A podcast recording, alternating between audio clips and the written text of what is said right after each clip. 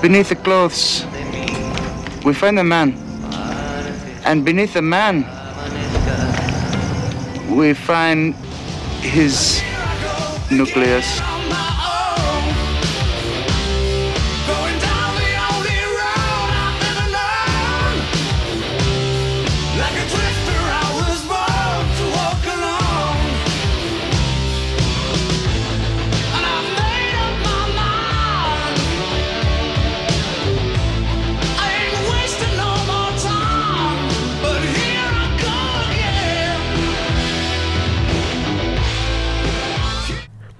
Hello, everybody, and welcome to a, Hispanerd. Man, I need to get good at saying that.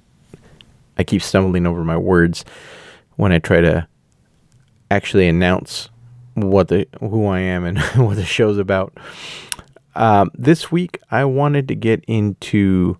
Well, there's a few things to get into. Some good and some, eh, you know, not impressed at this point. And I'll start with the not impressed. Not that I'm trying to man, well, let's call it what it is. It's definitely going to be shade. It's not that I want to throw shade at this thing. I'm a huge, like, I'm the audience for this.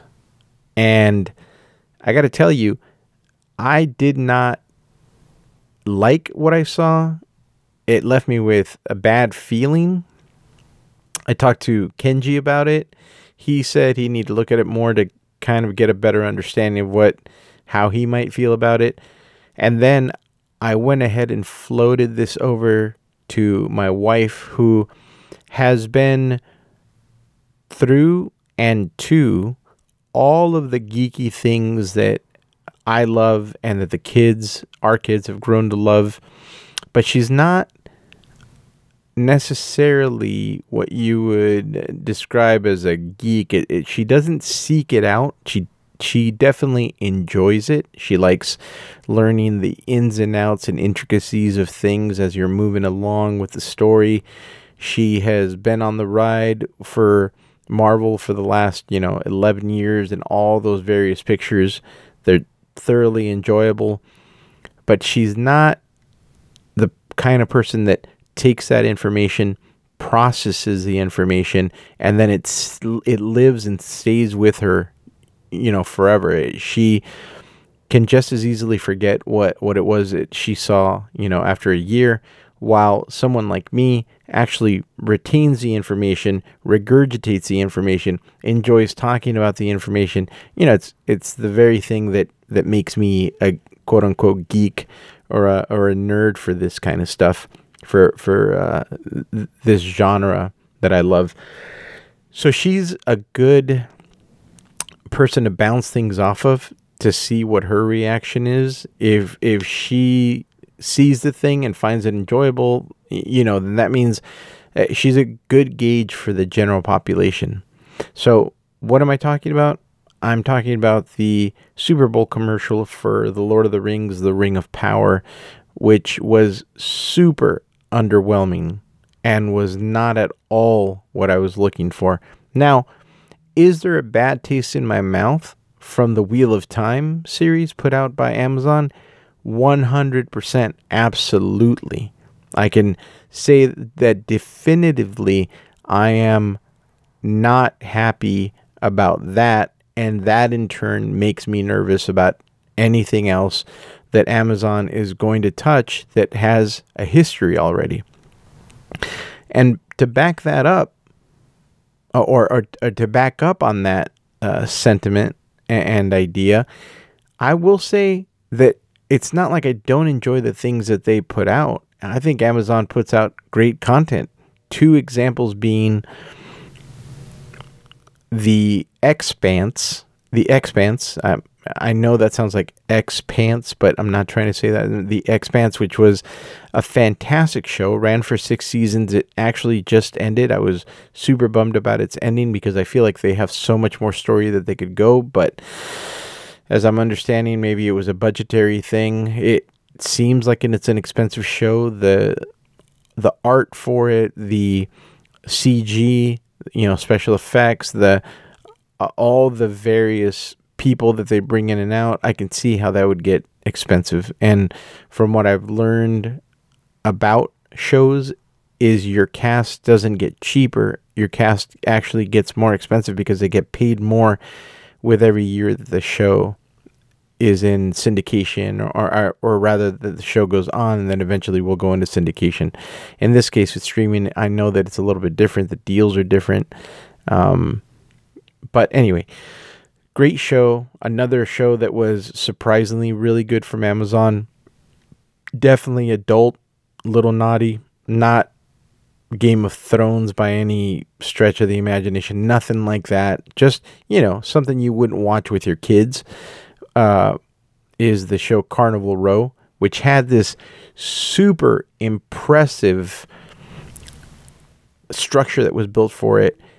I think coming up now on maybe four years ago at San Diego Comic Con, they turned this section in in the park that faces the convention center. They turned it into an alley, a, a huge, tall, you know, tall buildings on each side, alleyway with a bunch of different fairies and mythical creatures that exist along with humans in on the show. I knew nothing about it at the time, so it's not something that pulled towards me.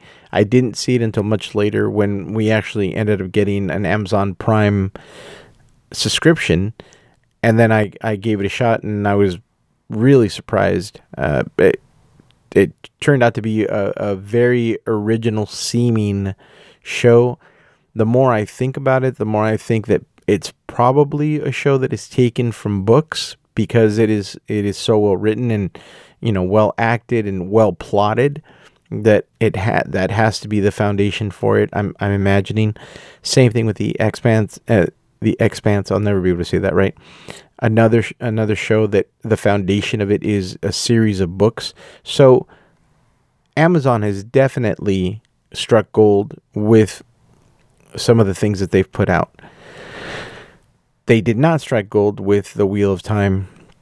This is um, it, it's a book series, and I'm actually it, the the show reinvigor my dislike for the show reinvigorated my desire to go back to the characters again. So currently I'm in book 6 and I just started reading them. I don't know, I think maybe 2 months ago. I think it's been now. It, it might be. So I'm definitely burning through them really fast. I, I read them during my breaks. I read them when I'm putting baby to bed. You know, I I I love love this series. I love what is currently happening in book six. Um, the main character, Rand. Well, not not just Rand, but really all of the characters have had tremendous amount of growth in, in you know from book one to book six. So many things have happened. Uh, Rand al'Thor, the main character, has leaned into his abilities. He he's able to channel uh, that's what they call it, channeling. Uh, able to touch. There's a source called the the true source or the true power. Both men and women are able to tap into it, but they tap into it from different sides of it. So there's a female side of it and a male side of it. And as the book explains, the female side of it, women who are able to touch, uh, said I believe it's Sadir and there's Sadir and Sadin. So maybe the women I think are able to touch Sadin. I think the way that it's said. I'm sure I'm butchering it, but they have to surrender to it in order to manipulate the the abilities. And they once they it becomes like second nature, then they're able to just slip right into uh, wielding that power. So they're able to submit and get into the mode right away, and then they're able to manipulate the ability, you know, their abilities and create they they make these things called weaves where they make complicated flows uh, of different um, parts of the power. So the power is based on you know fire, earth, water, wind, things like that. Uh, spirit. So they're able, you know, they're they're basically uh, weaving the the classic, I think, 1970s musical band Earth, Wind, and Fire. No, not really, but you know they're able to tap into that and they're able to create these these complex things anywhere from weapons to you know just holding people to creating shields. It's pretty awesome. So anyway all the characters are are moving along at a great pace. I was just talking to uh, some friends of mine uh, through text that this show could have had its cake and eaten it too. They could have gotten to all the things that they wanted to to push because a lot of those things are in the store uh, are in the original story already. So you could have gotten a little bit of naughtiness. You could have gotten a little bit of flesh. You could have gotten a little bit of you know uh, two women married to one man vice versa. You, you know you could have you could have explored the contemporary things that we're dealing with now in society and they could have they, they wouldn't even had to have been shoehorned in because the the writer was a modern day writer. He's passed away, but he, you know, I think he lived all the way up until the 2000s. So he was aware of the culture and he was writing from a perspective of the culture that he understood and knew.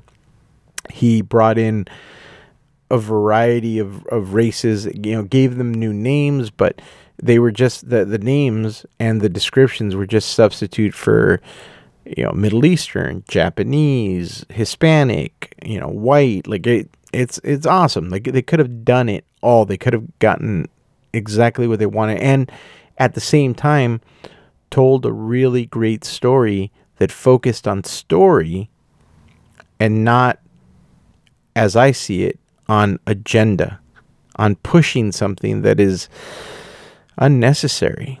You know, the we're all at least everybody that would have been watching the show, you know, everybody's an adult. They would have naturally gravitated towards certain characters and naturally identified with with certain characters, certain people, certain situations. But the show didn't allow the story to unravel the way the story unravels in the book. Even if it was truncated where you're taking a big chunk of the story and you're compressing it to meet, you know, an hour long episode and you've got at the most, let's say you put out eight episodes, that's still so much time to tell good story. If if, if they had pursued it, they could have, you know, all of the books are they're huge. So it is it, there is a lot of information in the books.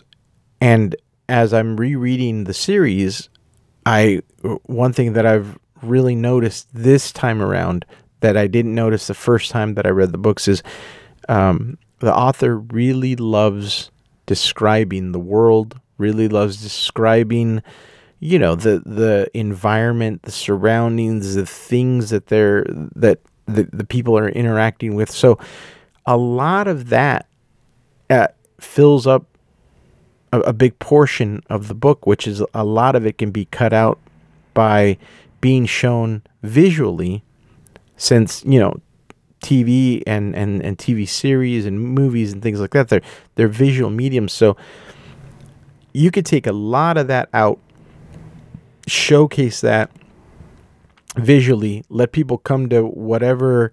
Uh,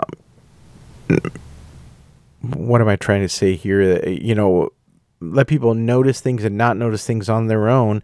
But the heart of the story, you know, you could do an entire book every uh, one book per per season. You would have 14 seasons, and I think they would have made a ton of cash. It would. I think. It, I think word of mouth would have brought in more viewerships, more you know streaming eh, people to the streaming service i i don't think it's going to survive past season 2 i know that amazon has already put the money in for season 2 i just don't see this uh, going past season 2 i think word of mouth alone is going to be the thing that buries it and so this brings me to the lord of the rings the ring of power the rings of power the trailer that was put out was highly underwhelming. It looked like a video game trailer. Yahoo Sports I think, put it best when they said, for a billion dollar show, why does the new Lord of the Rings trailer look so cheap? And I'm not sure that I would say cheap. I mean, it definitely it looked expensive enough, I suppose, with the the the various locations and the things that they were showing you. But I think my wife put it best that they were showing you grandness without showing you anything. So they were showing you things without showing you anything. And there is, I understand, there is definitely a fine line to be uh, to be had where you want to get people excited, you want to get people hyped for something, but you don't want to spill the beans on on where you're going. I don't see this being the case. I think I think this would have been better served if they had focused the trailer maybe even on a single individual and they would have given you 2 minutes of where the story is going for this single person rather than jumping you through various locations. There there's a point where I'm pretty sure I'm looking at an elf, but it doesn't look like an elf. And what I mean is there's this moment in the trailer where arrows are being shot and there's a guy with a bow and an arrow is coming and it's about to land and hit someone in the back. So the arrow is about to pierce someone's back. The guy snatches it out of the air and and the guy looks like um, I don't know, maybe Korean or something like that. Snatches it out of the air, turns around, restrings it into his bow and then shoots it back. Now, that looks awesome but I'm not really sure what I'm looking at. I un, obviously he's like a, a superhuman in that moment where he's able to do that. But I don't know if I'm looking at a superhuman, if I'm looking at an elf, if I'm looking at some race from Middle Earth that I've never heard of before. I just I can't tell. They, I don't know if it if it's being hidden from me or what. It just it, it doesn't look good. It doesn't look good. Um, and then there's a lot of f- flash quick moments that the trailer takes you through. But again, nitpicking on my part, sure. I was super annoyed with the little voiceover by the I don't know, the kid. I, I'm I think it's a kid that is doing the voiceover. There's nothing grand about it. There's nothing in it that makes me go, "Oh man, I cannot wait." Instead, I'm just annoyed. It's just annoying to see this, um, to hear this this kid tell you, "Hey, the world is huge," and you don't even know how huge it is and how wondrous it is, and it's so wondrous that it's wondrous. But they don't. I, don't see any wonder. I I see somebody I don't know, ice climbing, and then I see maybe the same person again fighting some kind of creature that mm, I don't know what the thing is. Something's wrong with its mouth. And then there's like snippets. I, I'm I'm sure at some point in the video I thought I saw some naked dude in fire. I, you know, I don't know. Uh, am I gonna watch the first three episodes? Probably. If if the first episode, if I can get past the first episode, I'll I'll watch it up to three at least, and then after that, if it's going to an underwhelming direction, I'm out. I, there's no there's no point in investing, and maybe even three might be too much. I, I don't know yet. It's it's hard to say, but so far, and this this show doesn't even come out until September.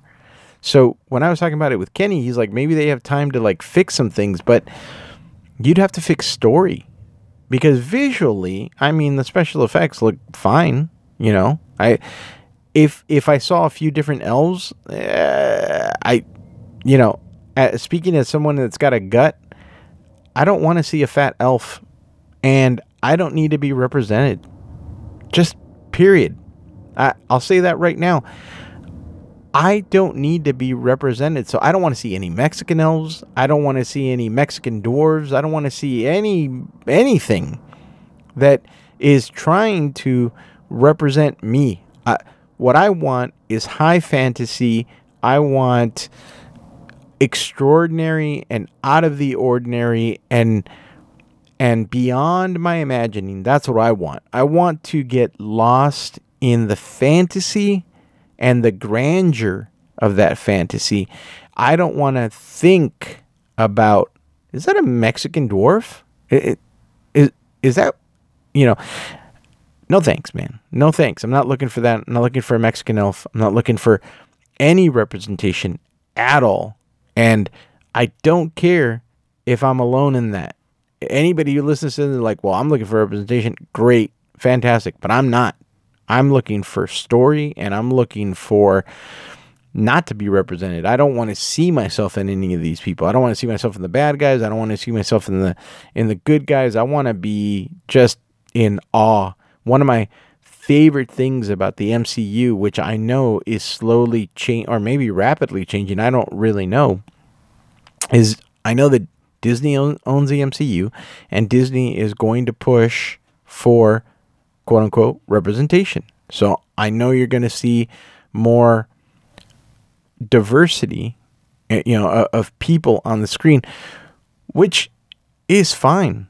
The MCU lives in this current world with all of its different people and there's different superheroes. You you have Miles Morales waiting in the wings. I think America Chavez is the the superhero that that joins Doctor Strange in this new um, movie Doctor Strange and, and Multiverse of Madness, which by the way, we're gonna get to that in a second. So I understand that there's definitely areas where they can do quote unquote representation. They can show, you know, different cultures, different races. That's great. That's fine. I don't need it in everything. I guess that's my point. You know, I Texas Chainsaw Massacre, I don't need a black um you know, what's his name running around with the with the saw? I don't I don't need him to be black and I don't need him to be terrorizing a black family at all. So I like what Jordan Peele is doing. I like that Jordan Peele is taking uh, black families and black individuals and putting them in horror settings, and it just it, there's it's awesome. I mean, he he's been doing fantastic work, knocking it out of the park, and all that stuff has been original. I love it. I love it. Keep bringing keep giving me original work from black voices, Mexican voices, Asian voices. Fantastic. Let's do it. What I don't need, what I don't want is reimaginings of you know, I don't need a Mexican Supergirl, which is what we're getting in the Flash, like or Hispanic. I don't know, I don't know if she's Mexican or Colombian or what she is. Don't need it. Just don't.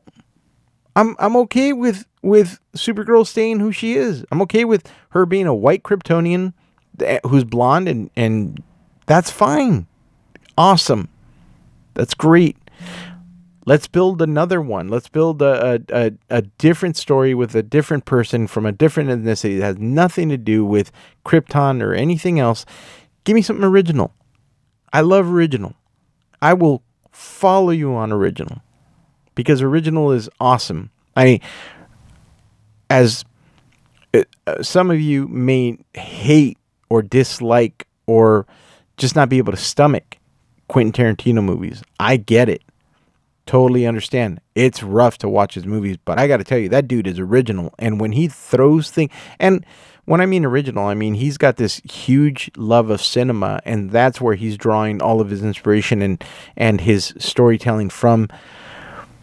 But but the way he's able to package all that stuff up and bring you the story that it brings you, it is rough to watch sometimes. It is gut wrenching. It is sickly hilarious, but it is sickly hilarious. And uh, you know, I he's the, he's one of the first people that comes to mind. Jordan Peele is another one who is looking at old ideas and then he's putting a cool spin on it with original characters. I love that. I think that's fantastic. So give me more of that. Less reimagining of things that I already know and understand and grew up with and you know, I I understand retcons. I know that that's that's also the world that I come from where at any given time Marvel or DC Comics will retcon will um you know, re- they'll they'll destroy the, their universes and then rebuild them again and give you a different twist to to that old universe. I get that too. That that's fine. Um, but Lord of the Rings, I don't know. You just just give me high fantasy and give me if you're gonna have if you're gonna come from the source material, then stay with the source material. I don't like I said, I don't need you to sprinkle that fantasy world with things that look like us already because sometimes we're just trying to escape our reality. We want to we it, one of the things about Terminator and all the Terminator movies, I am I love those movies, love watching them, have no desire to live in them. Have no desire for Skynet to rise up and you know, robots to hunt us down. And it seems like that might be the place that we're going to in this world in reality. I hope not, but I'm not looking for that. No thanks. I'm cool. Let's let's stick with you know it being fantasy and let's enjoy the heck out of that and leave it there. So with all that being said, let's move on to man, two things that I just knocked it out of the park that I completely loved. The first one being Moon Knight. That trailer is just another fantastic teaser. There's something going on in Moon Knight that I, I could be wrong about, but it, for as much story as the show might be about, and as much weirdness that that the show is is bringing up, there's also a lot of style to it. And and what I mean by that is the shots that they've shown us so far. So this second trailer that they've shown us when Moon Knight is jumping off of a building, and I think he's jumping off a building, and his cape goes into the shape of a half moon. I mean, come on. that just looks awesome. Or the way that the suit forms around him. Uh, it really is reminiscent to me of a symbiote like Venom or the suit from Spawn. You know, it it has that that it's creepy. It's there's a creepy feel to it. it creepy way that it looks like it envelops, you know, the the main character Mark Spector. It looks awesome, and and his uh, his weapon that that that half moon blade, just ah, I I cannot wait. Oscar Isaac is a fantastic actor. He's a he's a fantastic dramatic actor who is a chameleon and can jump from role to role and bring different heaviness to it. The only misstep that I've seen so far from him really and and I and it wasn't his fault, I think. So I I'm definitely giving him a pass. But the only misstep that I've seen from him is X-Men Age of Apocalypse where he played Apocalypse. I wish that he had looked at the whole thing and said, "You know what? I'm going to pass because I'm only 5 foot 2. I don't really know how tall he is. He seems like a short guy." But uh I'm not the right guy to bring this hugeness and and this this intimidation to the role. I honestly always thought that they really really missed an opportunity not loading not backing up the money truck to Vin Diesel. I Vin Diesel's voice and and I and from what I understand, Vin Diesel's not a tall guy either necessarily. I think he's maybe five ten or something like that. But the guy knows how to play big, you know, and he's he's been in enough shape and he knows how to get in enough shape where he can also accentuate that bigness a little more. And you put that guy in some platforms, maybe you raise him up to like I don't know six three, and between that and that voice, uh, you know that I don't. I, that's more like my Stallone, but my name's Vin Diesel. You know, like I just I'm I'm Apocalypse. That would have been awesome. I I think that I I think they would have a lot of would a lot would have been forgiven of that movie if you had the right person playing the villain. You know it, but. I don't think Oscar Isaac was the the guy for that. And again, I don't think it was his fault. And that movie had bits and pieces and moments of things that were really like, oh, I, I, I could see this. I could look forward to this. But I think it all fell apart at the end of the day because you just did not have the right person playing the villain. And the, I mean, the story definitely was not there. So anyway, that's you know that's that's my opinion on that. If you ever want to hear that, um, but Oscar Isaac, I think, is a fantastic actor. I think he, I think the Moon Knight role, he's going to crush it in that, and I can't wait to see that. In the second little trailer, or the second little teaser, was just continues to whet the appetite. Looks fantastic. Now, let's get to Doctor Strange and the Multiverse of Madness. Oh my goodness. I don't think I need another trailer. I was thinking about it uh thinking about it today. I was talking to Kenji about it at work and I thought, you know, it's so early. They they had just given us a little teaser at the end of Spider-Man No Way Home. And you know, that turned out to be that that, that little uh the little sizzle that they do at the end for the Marvel movies. They usually do two. The one for uh, No Way Home, which ended up being basically a trailer for Doctor Strange. Fantastic. That was great. I was like, wow, that's I cannot wait. And then they go ahead and they drop this Super Bowl one, which was just mind blowingly amazing. And they gave us things that I'm I don't even I don't even know how to process them. I, I don't want to hope. I don't want to believe. I don't know. I'm pretty sure everybody along with me is a thousand percent sure that we heard Patrick Stewart, the great Professor X himself, in the trailer telling what looks like possibly the Illuminati, which is this secret group in the Marvel Universe made up of various people at different times. Captain America has been part of the Illuminati, as well as Doctor Strange, Black Panther, Namor, Professor X, Mr. Fantastic, so you've had different different people come in and out. At one point they wiped steve rogers mind because they were going too far and they they wiped his mind and and got him out of the illuminati and then he didn't find out till later and he was pissed. The illuminati and marvel comics are also responsible for sending the hulk off planet and they and they're the ones that create this event called planet hulk. So they deem the hulk too dangerous. They throw the dude in and i i I don't remember. I don't think they throw him in as as a Hulk. They manage to capture him as a human, throw him into a shuttle, and then they shoot him off in a wormhole. He goes through a wormhole, ends up in another section of the of the galaxy, and he lands on this planet called Sakaar, I believe.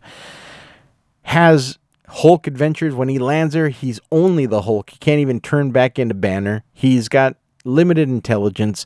Ends up getting it on with one of the natives. Produces a son named Skaar it, that whole story is, is awesome.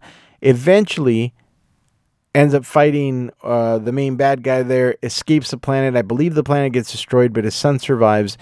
Hulk makes his way back to Earth, and after that, he's got a score to settle with every single member of the Illuminati, and you see him just take everybody apart one by one. It, it's a pretty great story. I definitely recommend it. Planet Hulk is awesome. The art is awesome. In fact, let me see if I can bring this up now that I've got a little split screen going on. Here, I can bring up the team that created that because it is worth giving them a shout out. So here we go. And you know what? More than giving them a shout out, I'll, I'll read the little synopsis here. Planet Hulk is Marvel Comics storyline that ran primarily through issue uh, issues of The Incredible Hulk starring, uh, starting in 2006, written by Greg Pak. It dealt with Marvel Heroes' decision, deci- Marvel Heroes' decision, my Mexican's coming out there, to send the Hulk away. His acclamation to and conquest of the planet where he landed, and his efforts to return to Earth to take his revenge. There's also a special Planet Hulk Gladiator guidebook, blah, blah, blah, whatever. Let me see if I can find the artist. Uh, let's see. So the writer was Greg Pak. The penciler was Carlo Pugal, P- Pagulian. I'm so sorry. And Aaron Leprosti. I'm so terrible at names. The inker was Jeffrey Hewitt. The letter was Randy Gentile and Joe Caramagna. I believe. Colorist was Chris Sotoyom Sotoyomo so, Sotomayor. Sotomayor. Chris Sotomayor. My apologies. So great, uh, great book. Highly recommended. Let's see here the plot. When a gamma bomb causes the Hulk to lose control and attack Las Vegas, the Illuminati decide the Hulk is too dangerous to remain on Earth. With the help of the Hulk's friend and psychiatrist, Doc Samson, he's got green hair, he's pretty awesome, they trick him into entering orbit to destroy a rogue satellite and then use a shuttle to jettison him from the solar system. They intended for him to land on a peaceful planet, but the shuttle passes through a wormhole on its uh, on its way. As Hulk listens to a recording from the Illuminati explaining their actions, his shuttle crashes on the planet Sakaara. Weakened from the crash, Hulk is fixed with an obedience disc and taken into slavery. He's forced to fight gladiator battles for the planet planet's emperor, the Red King. Hulk forms a war uh, warbound pact with his fellow gladi- gladiators Miek. and if you if you remember Miek, the first time we meet Miek is in uh, Thor Ragnarok, and uh, Korg introduces them. It's a bug that it's got. He's got knives for hands. um, no name Brood, which the Brood are creepy. Uh, they're the Marvel version of aliens from Alien. Elloe Kaifi, Lavinsky, Horum, and Korg. And, you know, Korg, everybody knows and loves Korg. He's awesome. Hey, man, we got a ship. You want to come? Hulk becomes a popular hero for his actions in the arena, and a group of insurgents try to recruit the Hulk to their cause. The Hulk declines, but Elloe chooses to go with the rebels. During their next gladiator fight, Levinsky is killed. As the others come closer to winning their freedom, the Red Hulk, uh, the Red King's lieutenant, sorry, uh, Caiera arranges for them to fight the Silver Surfer, who is also controlled by an obedience disc. During the battle, the Hulk breaks the Silver Surfer's disc, freeing him. The Silver Surfer then destroys all the obedience discs of everyone in the arena. As he leaves Sakaar, he offers to return Hulk to Earth. Hulk chooses to stay behind. The Hulk and his Warbound now on the run from the Red King, are hunted by uh, Caiera. As they travel through villages, Hulk finds followers who believe he is the foretold savior of Sakaarson. Hulk denies his title. Caiera finally confronts the Hulk, but their battle is interrupted by an invasion of spikes that cause monstrous mutations and death to anyone they touch. Caiera calls the Red King for assistance and learns that he ordered the spikes to be deployed there. Horrified at what her king has done, Caiera joins the Hulk. Hulk leads a raid on the Red King's capital, culminating in a one on one battle between the two of them. The Red King is defeated, and Hulk is named the new king. He takes Caiera for his wife, and the two are able to broker peace among the various conflicts which have festered under the Red King. Caiera becomes pregnant with Hulk's child. Meanwhile, the shuttle that brought Hulk to Sakaar is being turned into a monument. As part of its self destructive sequence, the antimatter warp core engine detonates and a massive explosion. Oh, detonates in a massive explosion. The whole city is destroyed and Caiera dies, enraged and blaming the Avengers who built the shuttle for da- uh, for the damage. Hulk and his Warbound leave Sakaar and head for Earth. Arriving on Earth, Hulk and the Warbound begin World War Hulk. Sakaar rebuilds after the explosion with the help of Hulk's two surviving sons, Sakaar, uh, Skaar and Hiro-Kala. So there you go. That is a fun read. I definitely recommend it. I think it's great. A little bit about the Illuminati, which which may be the there's these dark figures that you see. I mean, everything in this trailer for Doctor Strange and the Multiverse of Madness is literally just a split second view. So you really got to pay attention, or you got to go online somewhere where a bunch of freaks, like you know, freak brothers and sisters of mine, who have taken frame by frame stills and and blown them up, and they're showing you different things uh, that that are being shown, but they're being shown, like I said, in in a second or less. It's it's pretty wild. Uh, let me see here. The Illuminati. Where are they? Huh. I just saw a thing. Check this out. What did I miss? Oh, there we go. Here we are. Okay. So a little bit about the Illuminati and potentially, possibly the the the people that we might be seeing who show up in the new Doctor Strange movie, and they're going to be alternate versions of the heroes that we know. As far as I've understood and read, the Illuminati in the current Marvel MCU have not been formed yet, and in fact, they're miss they they would be missing two of their main, maybe three of their main um, uh, members. So the Illuminati that we're gonna see in Doctor Strange: The Multiverse of Madness are Illuminati that has been formed in an alternate reality universe that are, are a little bit further along as far as that history goes.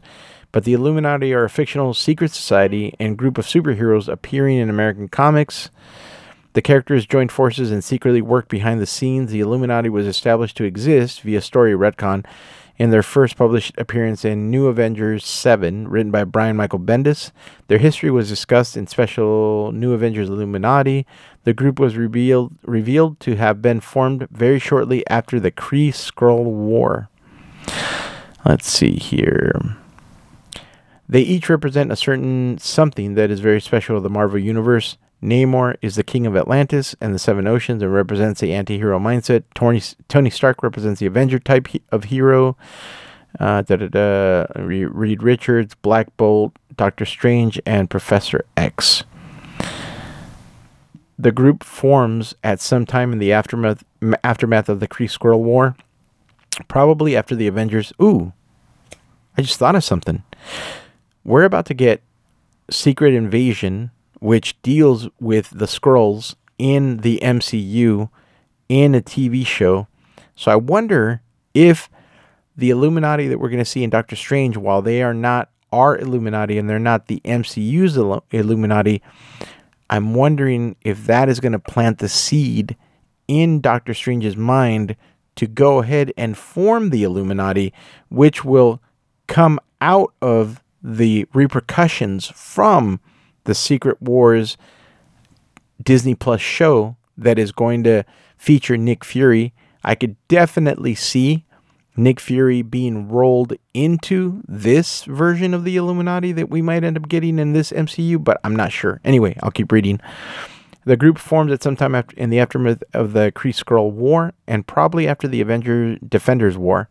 Iron Man realized that each of the individual members had information about these alien races beforehand and they could have collectively stopped it. He brings together the Illuminati with the Black Panther and proposes that they form a government of superhumans. Namor refuses on the grounds that too many superheroes are violent outsiders, such as Hawkeye and Quicksilver, both former criminals. Xavier refuses on the grounds that mutants are already feared and hated. If Iron Man thinks he can fight this with iconic superheroes, it will result in heroes being feared and hated as much as mutants.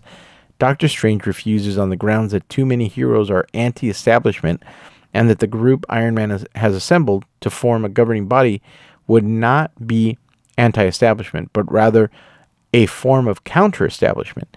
Reed Richards refuses on the grounds that such an organization would be too large to run effectively, that the heroes would spend more time dealing with bureaucracy than actually helping people.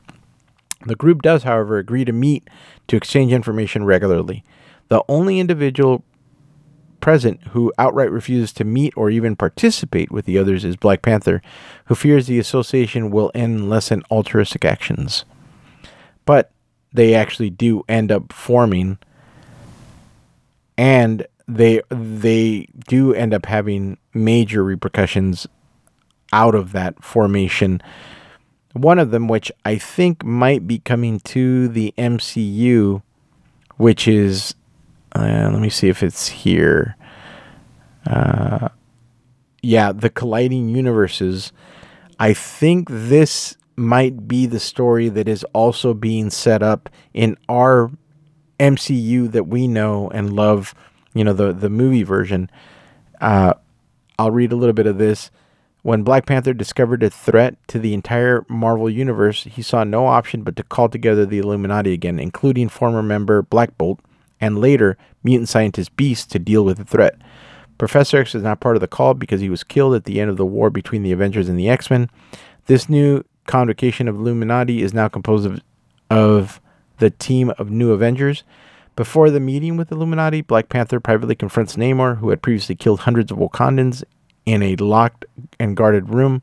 Their conversation is brief but tense, with Namor still king of Atlantis, unbowed before Black Panther's tightly controlled rage. Black Panther informs Namor that as soon as the current crisis is settled, Black Panther will kill him. When Captain America attempts to use the Infinity Gauntlet to push the colliding planet back for some time, he makes a valiant effort, but the gems are destroyed, with the excep- exception of the Time Gem, which vanishes to parts unknown. Afterwards, Captain America argues that the Illuminati are wrong to consider building a world destroying weapon to help save Earth, and that doing so will corrupt them. Iron Man has already anticipated that Captain America will respond in that way, and therefore Doctor Strange has prepared a spell that you that he uses to wipe Captain America's mind of the Illuminati meeting. During the original Sin storyline following the murder of Uatu, the Watcher, Captain America's exposure to Uatu's eye during the confrontation with the orb restores his memory. After Captain America and the Avengers are transported into the future realities with the Time Gem, Captain America announces that the Illuminati are to be arrested. So, that last part, I don't think is going to play out in this cap. You know, the cap that we know of now is going to be sidelined for many years before we see a new cap pop up eventually. And I don't mean Falcon, I mean like a new Steve Rogers, of somebody else playing Steve Rogers. In the meantime, though, it does feel to me as a comic book reader that this is potentially what is being set up in the MCU, and they're kind of being very quiet about it. If you remember back to when the MCU was first started, and you, you know, you had the first three Iron Man movies, and then you had like the basically the solo outings for everybody. So Captain America, Thor, you know, Iron Man. It was a, a nice slow burn before you got to Thanos. But there were little hints here and there when they started sh- when you know when when Marvel the MCU started seeding the idea of the Infinity Stones and started showing you various Infinity Stones, and most people who are movie moviegoers didn't know what the Infinity Stones were, so they didn't know exactly what they were looking at. Those of us who are major geeks did know what we were looking at, and you know, as soon as Thanos was confirmed and and they showed him, you knew you were on the road to the Infinity War with, you know, the gauntlet and everything else. What we didn't know is how it was going to play out in this version of, of Marvel because you've got the comic book version, then you've got this version. So it was incredibly satisfying and fascinating to see the way the story took. Now we're at this point where the multiverse has been shown to us and pushed in a variety of ways. So if you think back, the first time we we start really hearing about the multiverse is in the Loki TV show. If I could be wrong about that, it could be that the multiverse was sooner than that, but to my mind, the the way that I thread it right now is we get the idea of the multiverse then then we get you know a further push of the multiverse in Spider-Man uh, No Way Home and now we have the multiverse in Doctor Strange and the multiverse of madness. It's even possible to say that the multiverse was really even shown further back in the first Doctor Strange movie. So that might be the seed. I don't know, or it might be even it might be even sooner than that. But I'm I'm thinking that might be the earliest if anybody's going to point and say this is when they started seeding the idea. But now that the idea is out there and they're putting this multiverse problem that is that that will eventually become a problem for for the Marvel universe and will actually end up being an elegant way for the MCU to get reset the way that the comic books have gotten reset.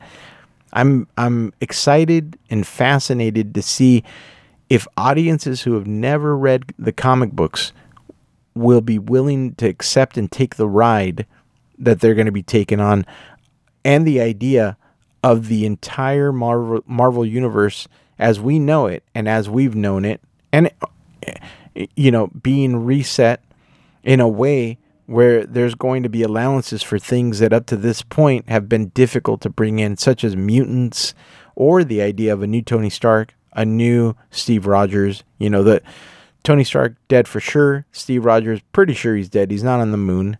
You know, even though a lot of people kept th- threading that idea in the in the TV shows, which was a funny idea. But and then we have the the cartoon, uh, the the Disney Plus cartoon What If, which is not a sidebar. It's actually legitimate canon within the MCU. So, and again, that's more multiverse being shown there as well, which I almost forgot, but I'm glad I I'm glad that popped into my head and I remembered. So, we're being seeded. You know, the ground is being seeded with the idea of a multiverse where is the MCU going to take us with the multiverse? How is it going to open things up? What changes are going to come? And who who's the next bad? Who's the next big bad? Our last big bad for the last, you know, for 10 years was Thanos. Who is the next big giant bad that is going to have universe changing ramifications for the MCU? Is it going to be Galactus? Is it going to be someone that we haven't thought of yet? I, I don't know. I also know that uh, the third Ant Man and the Wasp will also be dealing with a multiverse aspect to it because Kang the Conqueror, which we saw in Loki, who was pulling the strings, who was, according to him, holding back the tide of of you know the tsunami that that was going to be the multiverse breaking apart and all these different realities crashing into one cannot wait. I'm super excited. Is it going to be the Beyonder, another character, you know, that is super high level threat, powerful? I I don't know. I if it ends up being Kang, that's cool. We've already met him. He doesn't have the same gravitas that Thanos does. You know, more likely it's probably now that I'm thinking about it, more likely it is probably the Celestials are going to be the next. Eh, so, so maybe speculation time here. Maybe where Marvel is driving us to is the cataclysm is the multiverse breaking open. The big bad or big bads, the the things that everybody has to worry about is the celestials. And you know, Peter Quill's Star Lord's dad was a celestial, the giant planet Ego. Galactus is another celestial. So celestials come in different forms, different sizes, different, and they have different functions in the universe as well. So, is it going to be, it, you know, is it going to be those guys? Is it going to be the celestials that, you know, eh, in particular? let me see here if I can look it up because I can't ever remember the name of Celestial. There we go. So the Celestials are Hargan, Tefral, Nazar, Gamanin, Ar- Arishem, Gemma, Esan, Onig, and Zarin. And I probably said all those completely wrong. But one of them is known as the Judge. In fact, that Celestial showed up at the end of the Eternals and grabbed the Eternals that were still on Earth in the you know the movie MCU version and told them we're going to see if the decision that you made, which in the movie, you know, spoiler, the Eternals that are on Earth prevent a new celestial from being born from inside of the Earth. Eh, you know, as it's making its way out, they manage to petrify it, freeze it. I'm not really sure which, but they managed to prevent it from actually being birthed. So there's a big chunk of it that like part of its head is sticking out of the ground, part one arm is sticking out of the ground. If it had managed to successfully come out of the earth, it would have destroyed the planet, which which is the intent when they seed a celestial inside of a planet. So anyway, the the judge, the celestial known as the judge, shows up, picks up the Eternals that are left on Earth, and says, "Hey, we're gonna now see if you made the right decision or the wrong decision." So there is some judgment that is coming to the MCU. So maybe that is the multiverse of madness, along with the Celestials, are the big bad that we're being prepped for.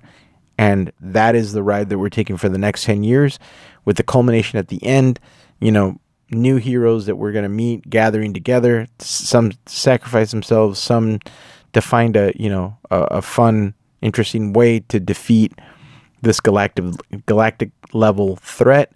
And then maybe at the end of that, everything gets reset because really where do you go from there as far as movies go i mean you can always go back and tell all of the indi- all the individual stories of all these characters those are fun enough and there's so much so much story and so much history to go where you can do street level things or at least quieter level things where they're not you know earth or universe shattering but once you do have a universe shattering event like that and let's say it is another 10 years and that's what the MCU is planning and let's say we're in the middle of year 3 for that. So we've got 7, you know, we've got 7 more years before the culmination of that.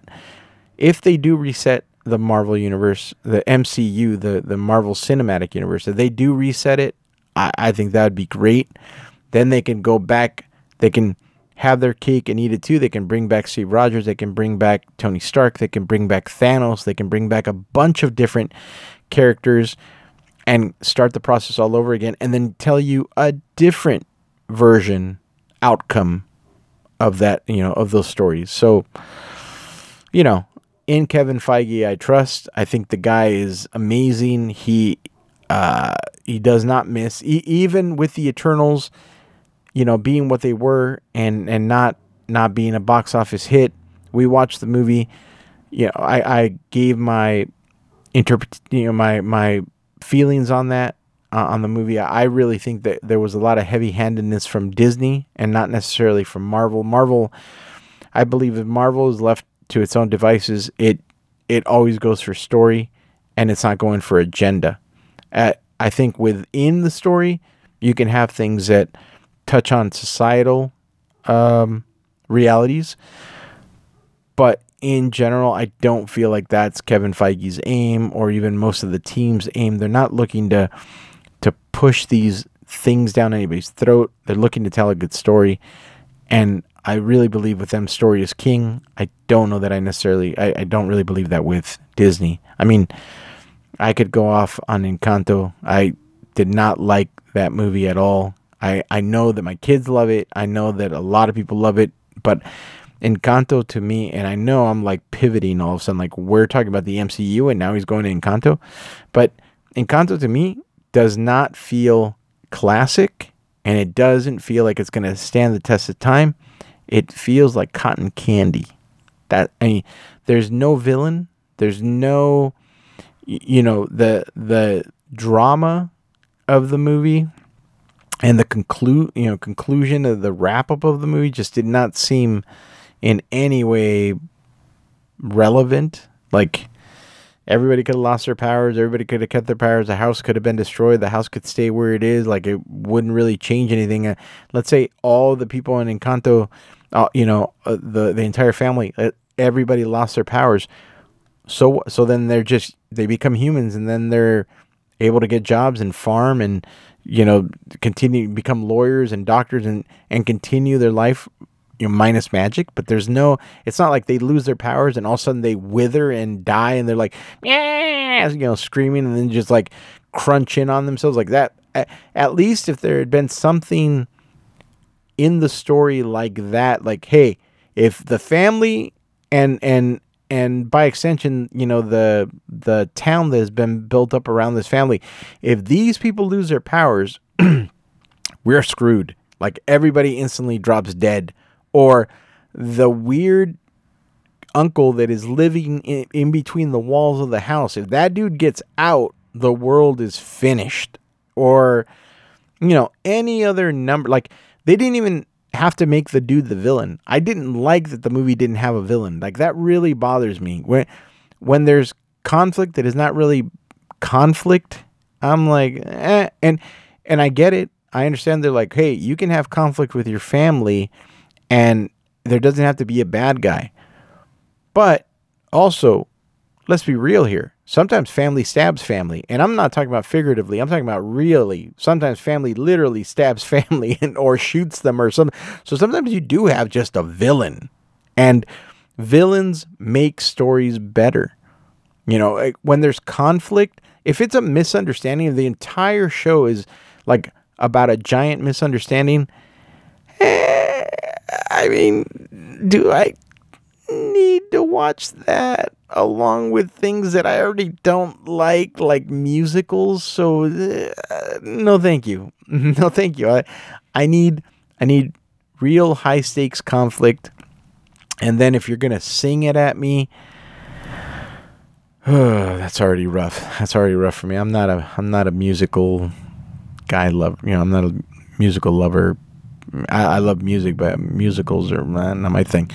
So yeah, there was just there was no stakes. There was no high stakes for the for the movie, and and uh, so it's like cotton candy. It's like oh okay great this was fun like fun music and you know kids can learn it real easy and great da da da but no stakes. And two years from now, is anybody going to go towards Encanto? Is anybody going to gravitate towards it? I don't. I don't think so. I just don't. You know, I, I'm still chafed about the fact that Zootopia made a billion dollars. Like, go look it up. I. You know what? I'm gonna look it up right now. In fact, Zootopia, Topia, uh, World total. Let's see here. Let me make sure that I know what I'm talking about. Let's see. Box office Zootopia in the US and Canada made. Wait. Wait. Hold on. Okay. So it made 682 682 million dollars domestically and worldwide it made 1.2.4 billion dollars against a budget of 150 million dollars. So Zootopia, I mean just off the charts a winner for Disney. Gigantic for Disney.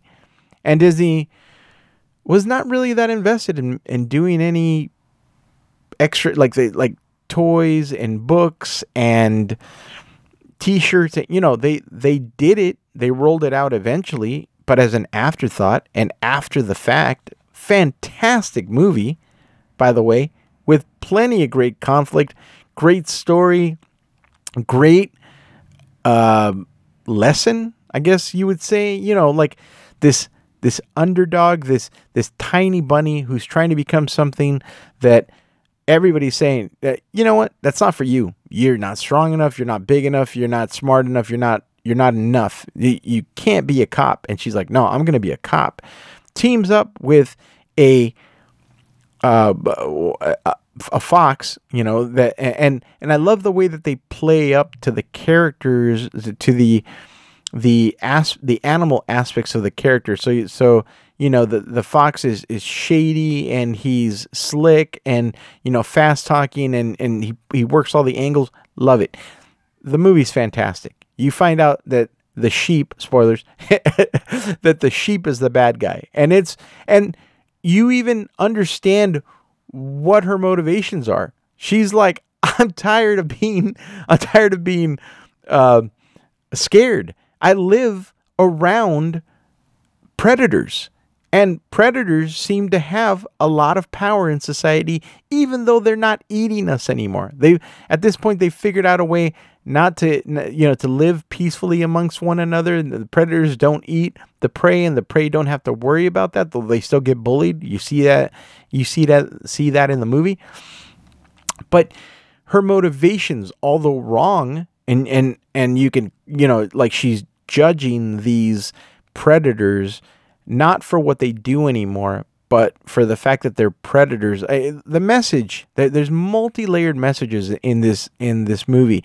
Messages are great in this movie, and the way that the story is told is fantastic, and the artwork is fantastic. And you know, the the one of the main designers for this movie is this artist named Cory Loftis, who's amazing, amazing. Uh, C O R Y L O F T I S, Cory Loftis. Let me make sure that I actually spelled that right because props to him and Jin Kim. Oh, there he is, designer Cory Loftis. Yeah, L O F L O F T I S and Jin Kim. Both of those guys do design work for for the Disney animated movies, and ooh, I mean, just it, if any of those designs from Big Hero Six to Zootopia to what else, um, Moana, you know, like uh, if any of those things uh, appeal to you, it it's coming from these two people, and I mean several people, but but in my mind, like two two of the most talented, wonderful artists that Disney has on their roster. Uh, they do such beautiful work. I mean, just if you ever look at the art of books that that get put out for the Disney movies, I mean, it, droolable, completely droolable, beautiful work. So, anyway, Zootopia, great movie, great message, made a ton of money, and Disney was like, eh. just like afterthought uh, uh, rolling out of merchandise. Encanto, uh, not messages, whatever. Uh, you know, the uh, that's another thing too that I loved about Zootopia. It's not a musical. There's no no singing, and I really appreciate that. Um, it's just not. I don't think it's just going to have any, you know, any any longevity. It's not going to stand the test of time, in my opinion. So that is my rant, and I have taken you. I I didn't even talk about. I think uh, Superman or or Boba Fett, which I will definitely get back to those. I, I might even do an extra pod uh, this week. I don't I don't know yet, but I, will leave you with with what I did talk about the trailers and my love and, and, and dislike on some animation and I, I cannot recommend my recommendations. Yeah, here we go. I'll leave you with this. I recommend looking up Cory Loftis, looking up his art, beautiful stuff, drool worthy. I recommend looking up Jin Kim. If you're going to look up Jin Kim, you, you have to be careful because there's a few different Jin Kims out there. So it's got to be like, you got to type in Jin Kim Art Disney. Then you'll see his stuff. And man, his designs for the characters from Frozen to like I said, Moana to Zootopia to Big Hero Six. Like it's just dynamic, beautiful work. I I cannot I cannot stress that enough. gorgeous. I highly recommend Planet Hulk if you if you get your hands on it. It's it's I know that it's uh, been bundled up into a graphic novel. Definitely worth reading. I think the way that the MCU picks cherry picks out a lot of uh, elements from different stories from the Marvel universe, from the comic book Marvel universe is I, the best way to do it. Like the such a great resource, and I'm glad they lean into that. I think it's fantastic, and whenever they do it, you can really see that shine on the screen. Big props to all the creators uh, that helped to make that happen. All the comic book artists, writers, inkers, colorists, everybody that has imagined it on the page first, and then that was able to be translate over translated over into the big screen. I, you know, this comic books are my first love. I highly uh, so I, I highly recommend always going to the source material first. That way you understand better what's going on. I hope that one day they get into Spider-Man. Uh, there's a storyline called The Other. It would be a fantastic adaptation. Um, into the movies. So I'm hoping they lean into that one day. Let me see. Is there a recommendation that I can leave you with food wise? No, nothing that I can think of right now. Actually, you know, there's so many little mom and pop places that I've gone to that are, uh, you know, actually on oh, what is it on uh on ball? I believe on ball and Knott.